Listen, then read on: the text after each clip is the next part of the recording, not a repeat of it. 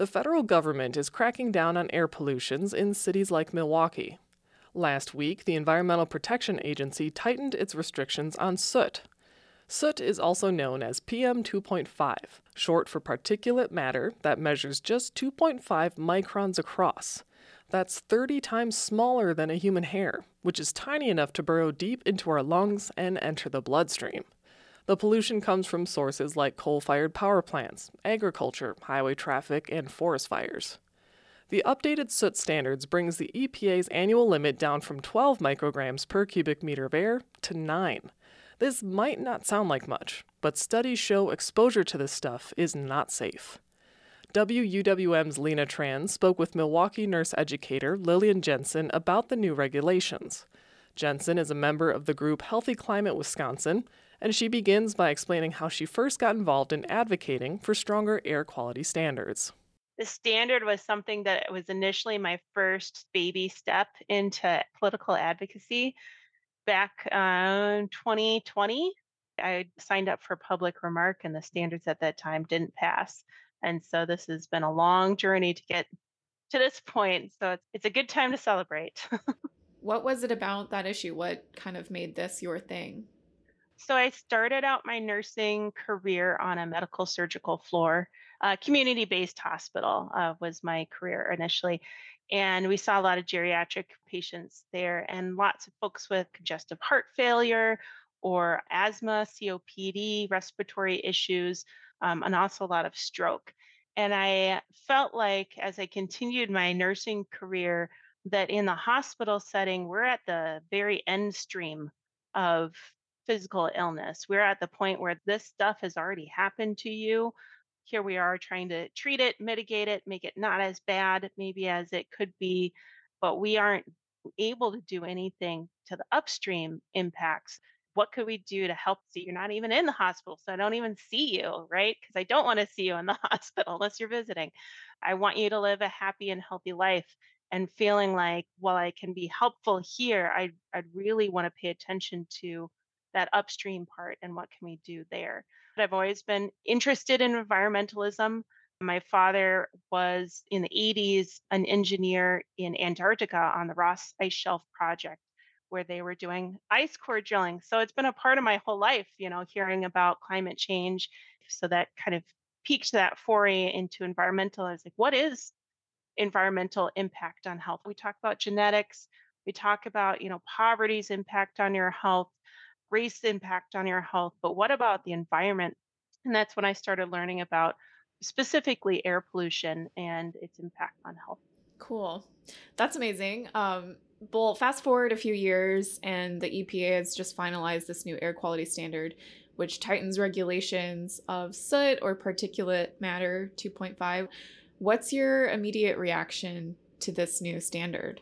Well, this is a great step because I said before, right, I had lobbied for this and hadn't passed. And now having this come through, it's kind of a moment of surprise, to be honest. So having this step happen is a really big call out that folks are recognizing that this is an important issue. It's not going as strong as it really could be, but it's a good middle ground. It's a good initial first step that we're seeing here. And to be honest, a lot of the area around Wisconsin is not going to have trouble meeting those standards at all. There's actually other parts of the U.S. that will have a harder time with that. But I think it holds accountable those folks that are the highest emitters that otherwise, if we didn't have this in place, may for financial reasons or other reasons, just not take that extra step to reduce their emissions. Yeah. What are some sources of particulate matter in our region in Wisconsin? Coal plants absolutely are a big emitter of soot. So there's a coal plant in Oak Creek, which is a south suburbs of Milwaukee, a place that I live nearby. And in 2021, they reported that adults living within 35 kilometers of a coal-fired plant have worse lung function than those living further away. And I don't know about you, but I'm not great at distance, especially in kilometers. So it's like, how far away is 35 kilometers from that Oak Creek power plant? And that's places like Mayfair Mall, the Milwaukee Art Museum, the Betty Brinn Children's Museum, the Kenosha Dinosaur Discovery Museum. These are all places I've visited with my son and my family. And you don't realize that it's not just, oh, can I see that coal plant? I might have health impacts, but it's really, really widespread. So that's one of the controllable reasons for soot. Other reasons could be the, you know, the Canadian wildfires that we saw last summer, right? Now, controllable in terms of forest management, of course, in terms of climate change, those are going to be harder to control for than looking at our coal plants. Additionally, traffic, right? Traffic is another soot producer, and our traffic seems to always go through some of our lowest served communities as well. Well, you've kind of touched on this in a few different ways, but can you talk more about what the health impacts of this are? So I think when people think about air quality, they mainly think about respiratory disease, right? Asthma, COPD, I mentioned, and that's totally true. And actually one of our lowest income zip codes, which I lived next to for a time, which is 53205, traditionally redlined in the past, by the way, that area code, children are hospitalized at rates that are 10 times higher than those just one or two zip codes nearby. As we talked about the traffic being around those particular areas or potential power plants being around those areas as well. And so there are higher rates of asthma, higher rates of COPD, worse lung function, but also that soot enters into our bloodstream through our lungs because it's so very small. It can go into your bloodstream, and then it starts destroying the walls of your blood vessels.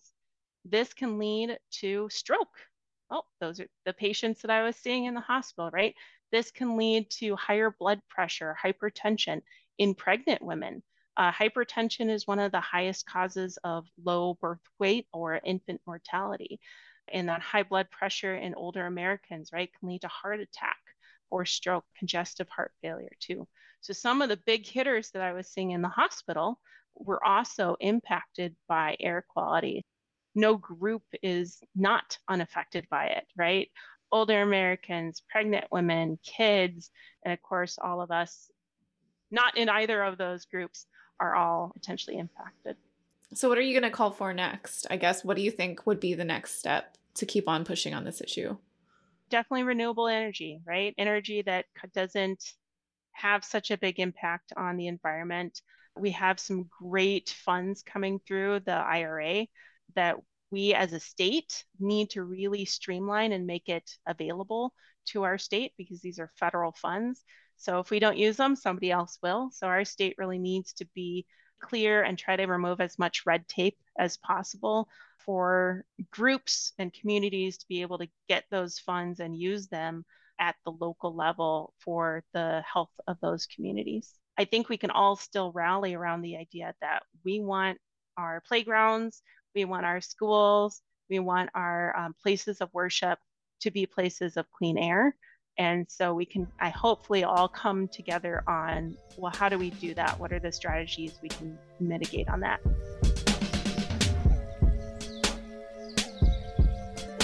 That was WUWM's Lena Tran speaking with Lillian Jensen, a nurse educator in Milwaukee and member of the group Healthy Climate Wisconsin. You can find more information at WUWM.com.